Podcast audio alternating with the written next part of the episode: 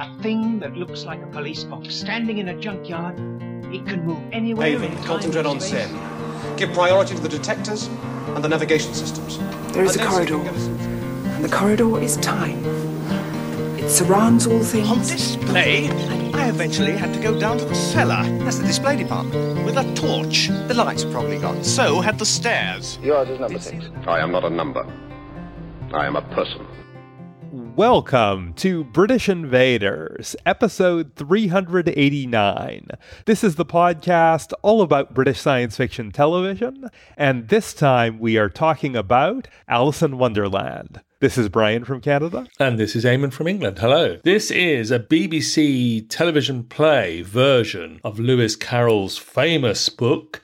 It's from nineteen sixty-six, this version. It's seventy minutes long, it's in black and white, and it's directed by none other than Jonathan Miller. And it's it's an intriguing one for us, Brian. It is. It's a strange, dreamlike interpretation of the classic novel with a great cast, very interesting cast. This is actually the first time we're covering an Alice in Wonderland production. So it's taken us a while, but we're starting with uh, definitely an interesting one. Lots to talk about. Yes, indeed. So the setup, we see Alice and her sister getting ready for the day with servants doing their hair and sending them out into the, you know, summer day to entertain themselves. Yes, they've sent out with books. They're off out into a meadow by a river, where they sit down in the long grass and perhaps inevitably on a warm summer day start to become a bit sleepy. And then Alice may start, may fall asleep and start dreaming, or does she? We'll talk about that perhaps next time.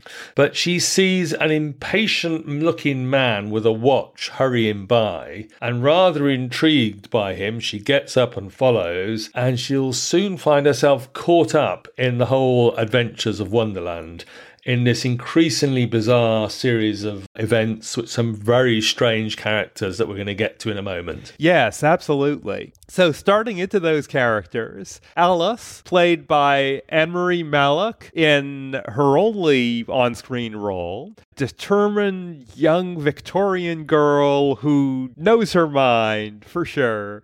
Her inner monologue is something we hear as narration throughout, sometimes in a sort of strange whispered way, and she observes and comments on the characters and the things she sees. Anne-Marie Malak was about thirteen when she recorded this. And of course, in Wonderland, she's going to meet quite an array of strange characters. We'll go through a few of them.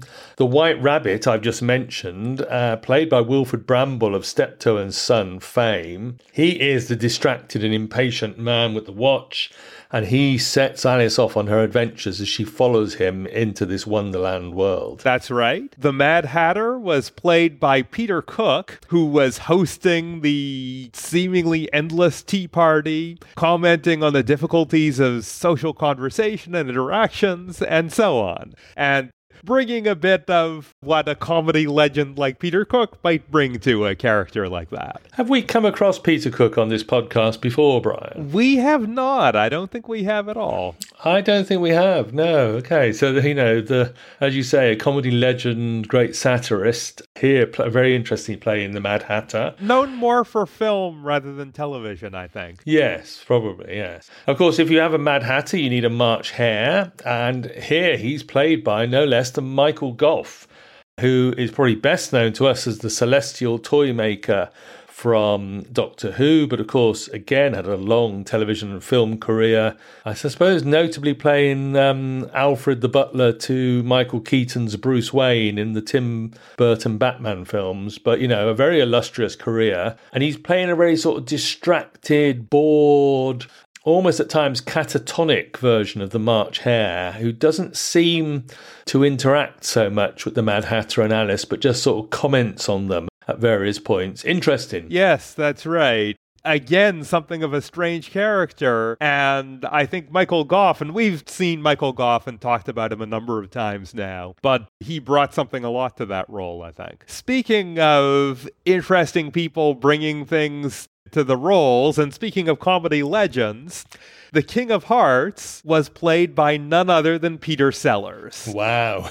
Yeah, and he was played as a sort of officious character who struggles to keep up with what's going on around him, and so on. Again, this strange character with a bit of a blend of deadpan comedy and more explicit comedy as only Peter Sellers could bring. Again, someone known more for film rather than television. But certainly the first time I think we've talked about him on the podcast. Absolutely. And if you have a King of Hearts, next to him you'll have the Queen of Hearts, here played by Alison Leggett.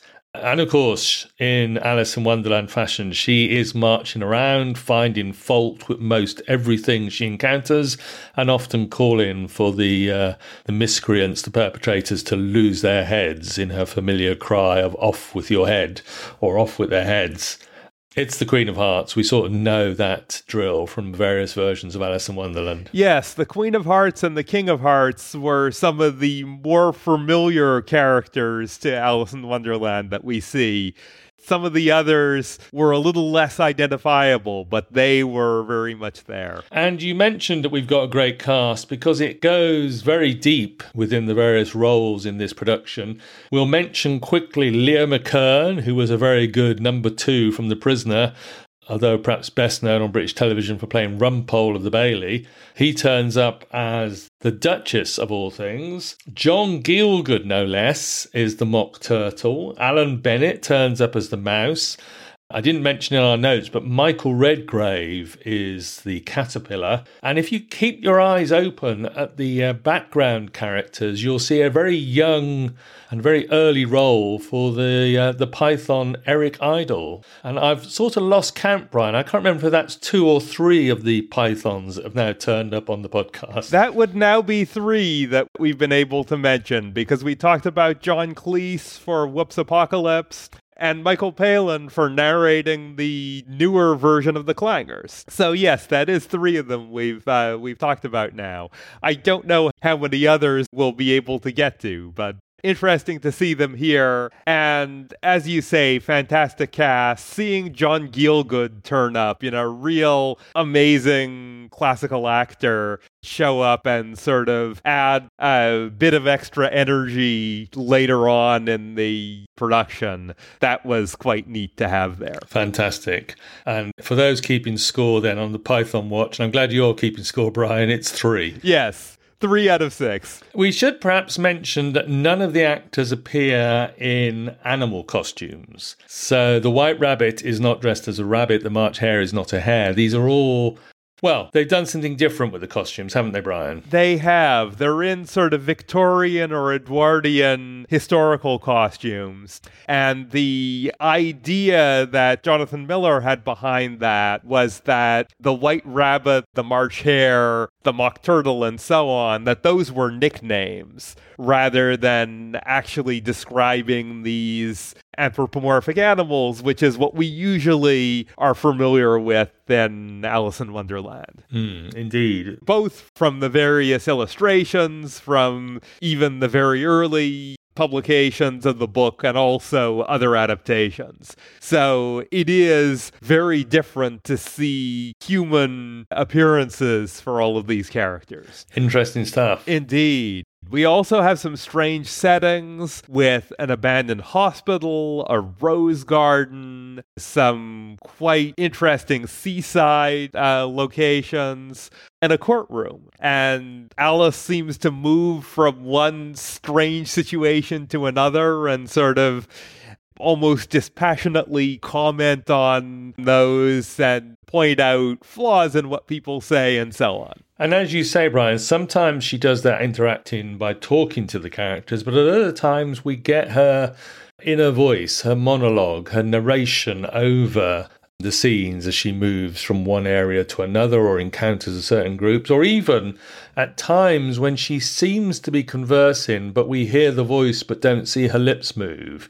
which we'll, you know, we'll perhaps talk about later, and the strange dreamlike quality of the show. Yes, there is a very particular look to this that is more something you might think of with art films from the era rather than with Alice in Wonderland. So we should get to some production notes on this. Yes, and quite a lot to talk about. So Lewis Carroll was the pen name of Charles Lutwidge Dodgson, who lived from eighteen thirty-two to eighteen ninety-eight, a well-known mathematician, a scholar, a lecturer at Christ's College, Oxford, who's, you know, ended up writing for children, but he's uh, mainly known as a sort of mathematician and scholar at the time, I guess, Brian. Yes, I think that's right. And Alice's Adventures in Wonderland was published in eighteen sixty-five, and where that was rooted, the origin of that came from a boat trip from about three years earlier that Lewis Carroll had taken with another scholar and the children of their friend Henry Little. Alice Little was the middle of those three children, the middle sibling of those children. And Dodgson, or Lewis Carroll, entertained those children with stories about a bored girl who fell down a rabbit hole and into this strange world of anthropomorphic animals and bizarre characters. And it was that conversation and that sort of off-the-cuff storytelling that would turn into this book. And interestingly, he not only was a mathematician and he not only could write for children, but he could also draw a bit. And he did the initial illustrations for the book himself, but was quite dissatisfied, I think, with how they came out. So much so that he asked for the first print run to be mostly scrapped. And I believe, Brian, that surviving copies of the initial print run are extremely rare and extremely valuable these days, I can imagine. Oh, I could imagine, yes. Perhaps better known are the pencil drawings or pencil and ink drawings by the artist John Tenniel, forty-two drawings that were then done to accompany or to illustrate subsequent printings of the book. And those, I suspect, are the ones we probably know best. Yeah, those are used in a lot of publications of Alice in Wonderland for sure, but there have been other sets of drawings. There have been a number of sets of illustrations that have come out for Alice in Wonderland, including one from nineteen forty-six by Mervyn Peake, who was also an author, and we, of course, know as the author of Gormenghast, and we've covered the television adaptation of Gormenghast, so there's a fun connection there too. That is an interesting connection, yes. Of course, Lewis Carroll famously followed up Alice's Adventures in Wonderland with Through the Looking Glass in eighteen seventy-one, which we may get to at some point as well. We are looking at productions, possibly, of uh, Alice Through the Looking Glass.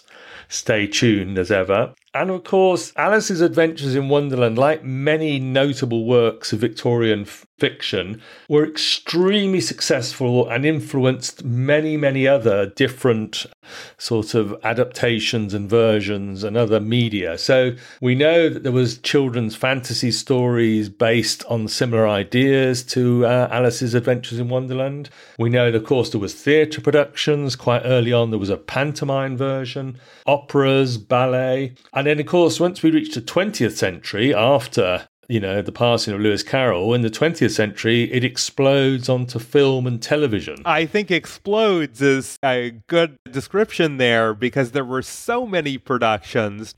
Wikipedia lists twenty different film and television versions of Alice in Wonderland that are before this nineteen sixty-six production.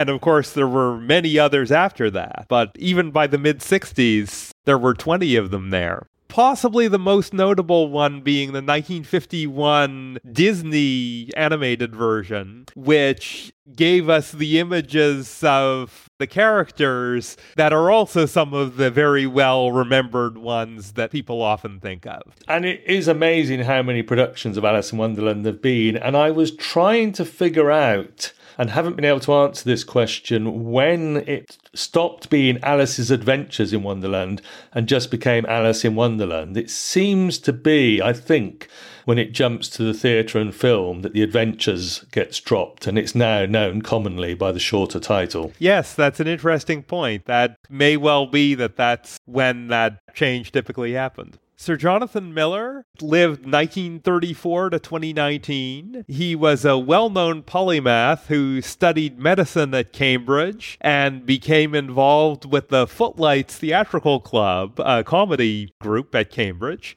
and went on to become a part of the successful Beyond the Fringe review with Peter Cook, Dudley Moore, and Alan Bennett. So involved with some pretty big names in comedy there. He also did work for television and so on. We remember him from his nineteen sixty-eight omnibus adaptation of the M R James ghost story, Whistle and I'll Come to You, My Lad, which it was also adapted with a shorter title, Whistle and I'll Come to You. And that was a big influence on the B B C Ghost Story for Christmas strand, which started just a few years later. And we covered that version of Whistle and I'll Come to You in British Invaders fifty-seven and fifty-eight. Yes, we did quite some time ago, and we'll talk a little bit more about that in our next episode. And one thing I don't know, which I didn't check on, was whether actually Jonathan Miller ever practiced medicine, because it seems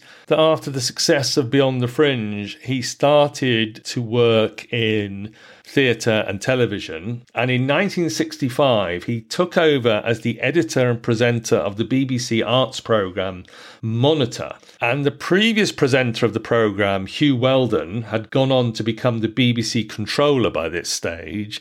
And I know that Miller spoke to him about joining the B B C's directorial sort of training programme. But interestingly, perhaps in a very sixties fashion, Hugh Weldon said, oh, he would just p- pick it up as he went along, and perhaps he should try his hand at a T V play.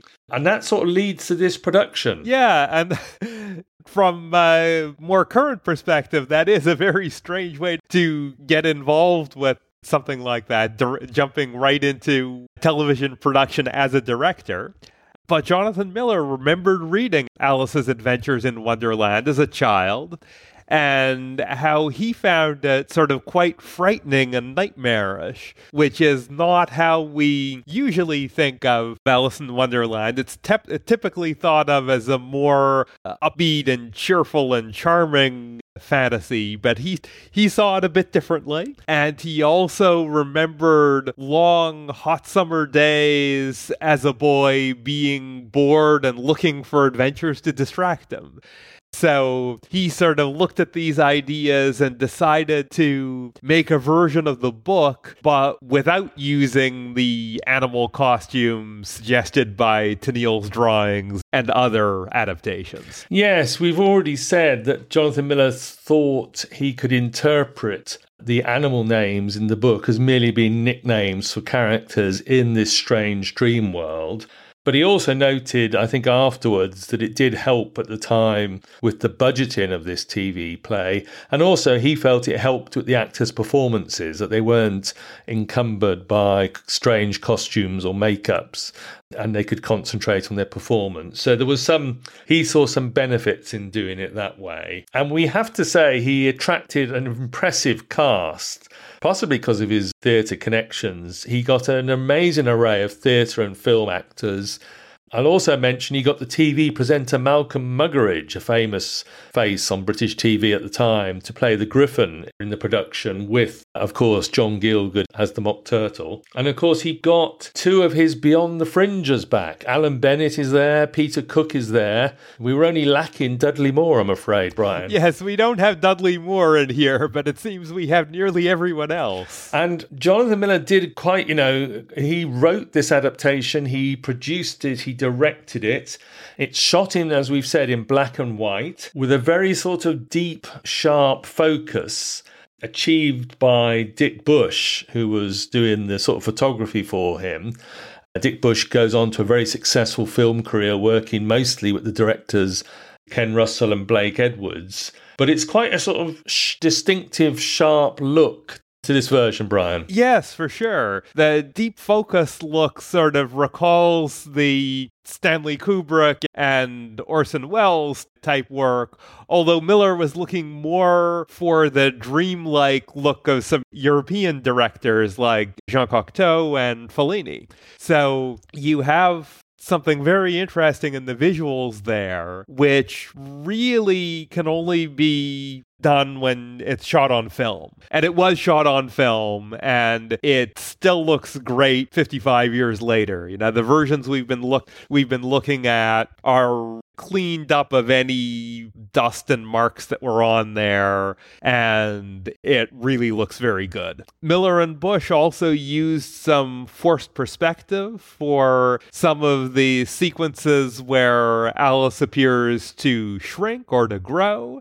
They didn't push into that idea as much as some other adaptations do, but it is there, and they did use some forced perspective there as well. Locations for shooting included the abandoned Netley Hospital that we see in the early parts of production when Alice is wandering around trying to keep track of the White Rabbit, an abandoned uh, mental health facility that is, was subsequently demolished and gives a sort of slightly spooky look to the early part of the show. And we've got to mention another distinguished name from this period, because the music for this play was composed and performed by the noted sitar player Ravi Shankar, which Jonathan Miller spoke to him and asked him for something that perhaps would give the idea of the buzzing of insects on this hot summer day that, you know, produces the drowsy Alice and the drowsy dreams.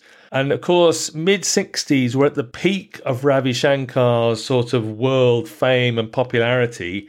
Also noted at the time for, you know, befriending and teaching bands like the Byrds, and most notably, of course, George Harrison and the Beatles, I guess, Brian. Yes, Ravi Shankar was a spectacular musician and composer coming from India, and he went on to have a very successful career for decades after this as well, working with people like Philip Glass and so on. And he was coming from India and bringing Indian music to the West, and a lot of ways he was sort of the the first one to do that, and uh, in a major way. And we definitely have an Indian flavor to the music here with his sitar playing. There is also tabla on here that's quite audible, the Indian drums.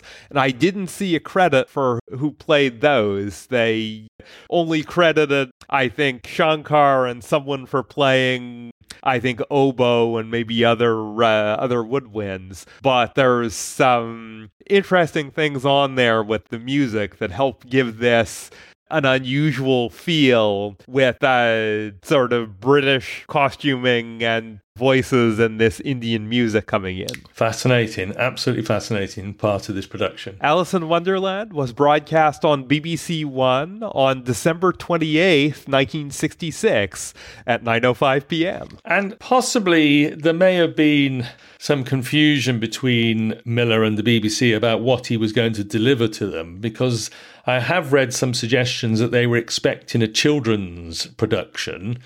And of course, they didn't get a production that was necessarily suitable for children, and so it was shown after nine o'clock. And possibly the timing, or maybe the sort of the whole sort of feel of this production, meant that some critics were quite unhappy with it when it was first broadcast. You know, they called it out for not including the animal animals as, you know, animal costumes or similar. And of course, they also called it out for its unsuitability for children, despite the fact that it was shown between Christmas and New Year. So, you know, it perhaps wasn't terribly well re- reviewed, although the Guardian newspaper, interestingly, said it was a profound and brilliant film. So some critics enjoyed it. It's always interesting to find out what the critics thought at these times, Brian. Yes, absolutely. And there's definitely a game of expectations going on here, because if you're expecting Alice in Wonderland as you're accustomed to, this is not really what you get in this film. You get something very different.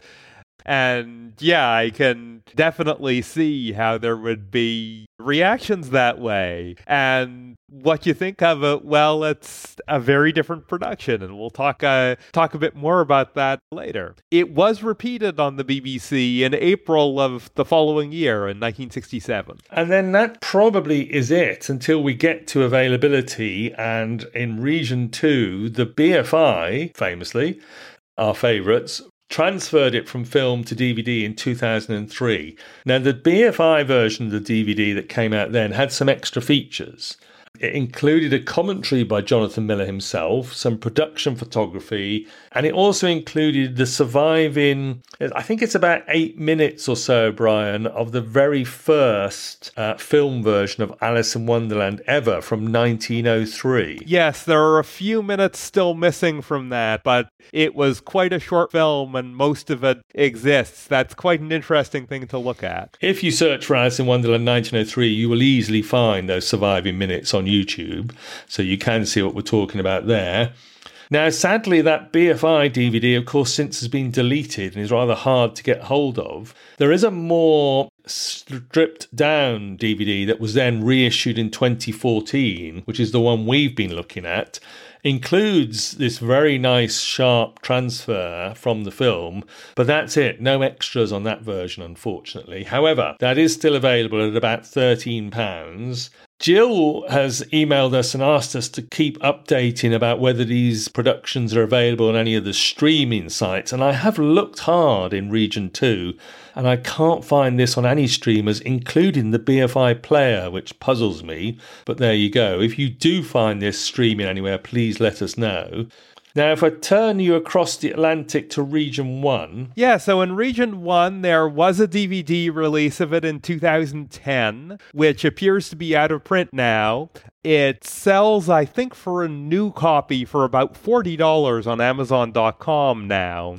But there are better prices for used copies floating around. So there is some availability, and if you look for the Region one version, you could probably find a decent price as a used copy. Oh, interesting. Okay. And of course, the book is in the public domain, and it is widely available, still in print, of course. And I might just mention here one other thing about this production, because last year in twenty twenty-one, the Victoria and Albert Museum here in England had an exhibition connected to Alice in Wonderland, and as part of that exhibition, they included a short clip of this production. And you can find on B B C iPlayer over here a documentary called Secrets of the Museum, which shows some of the preparation for that exhibition, and also, notably, shows Jonathan Miller's widow, his son, and his two granddaughters going to see the exhibition before it opened and talking about Jonathan Miller and his love of Alice in Wonderland and his love of this production, and how he, even in his latter years when sadly he was struggling with dementia, he would still talk about his version of Alice in Wonderland and ask people if they'd seen it. And when this episode comes out, if you're on the Facebook group, I will put a link to that B B C iPlayer documentary, because it's a nice little watch of a few minutes in this documentary about this production. Oh, interesting. That's nice that they were including that in the exhibit there. So that'll do us for the first part. We've got lots to talk about next time. We're going to talk a little bit about the dreamlike nature of this production, which we've hinted at many times. And we'll talk about a little, maybe some other productions of Alice in Wonderland. And we'll also mention Jonathan Miller's Whistle and I'll Come to You. So quite a bit to get to, Brian. Yes, absolutely. We will also give you our own reviews and recommendations, of course. Until then, you can find all of our episodes at British Invaders dot com. Or if you search for British Invaders on Facebook, you can find our Facebook group and join in on the conversation. We are also on Twitter at Brit Invaders Pod, so please follow us there if you can. And we're also on the Voice of Geeks Network, which you'll find at vogue network dot com. British Invaders, a proud member. Come along and see what's going on there as well. Yes, indeed. So thank you for listening. And this is Brian from Canada signing off. Yes, thank you very much. Until next time, Eamon in England also signing off. off.